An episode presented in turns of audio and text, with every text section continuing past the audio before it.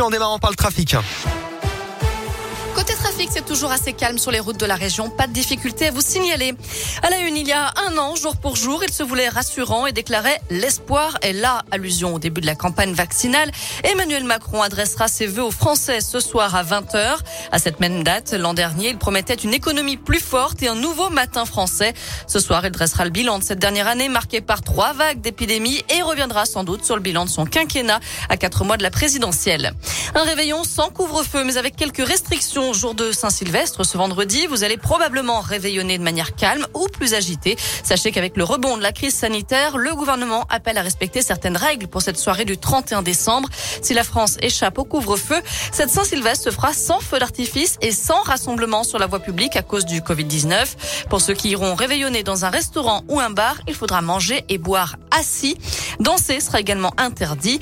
Alors vous, qu'avez-vous prévu pour ce soir? Radio Scoop est allé vous poser la question. On fait un repas chez des amis, un petit repas à 4-5, euh, tranquille. Moi, j'ai prévu euh, une soirée avec des copains et euh, pour être plus tranquille, on a prévu de tous se faire tester avant. Non, pas grand-chose vu la situation sanitaire, vraiment pas grand-chose du tout. À la maison, un petit repas, soirée raclette, tout simplement. Vu les taux qui montent, qui montent, qui montent, qui montent, on plaide la sécurité plutôt que voilà. En famille, entre nous, avec les enfants, la femme, tout simplement. Pas de grande tablée, pas de grande fiesta, tout simple. Oui, je vais le faire avec des amis. On est une dizaine à peu près. Bon, on est étudiants et c'est vrai que bon, on fait attention quand même. Je pense qu'on va peut-être faire des tests avant. Euh, voilà.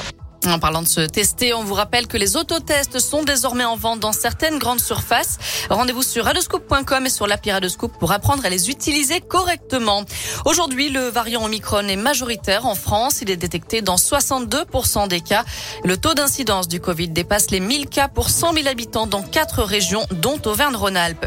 Face à cette situation qui se dégrade, le CHU de Clermont interdit les visites auprès des patients hospitalisés à partir d'aujourd'hui. Seules quelques exceptions seront faites au cas par cas.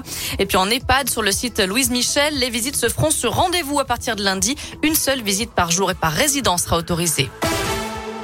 D'abord considéré comme une victime, il se retrouve condamné à deux ans de prison, dont un enferme.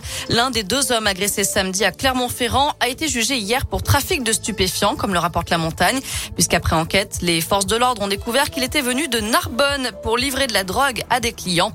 C'est là, sur leur lieu de rendez-vous, sur un parking, qu'il s'est fait agresser par des individus armés venus récupérer la marchandise. Ces derniers, d'ailleurs, sont toujours en fuite. L'enquête se poursuit.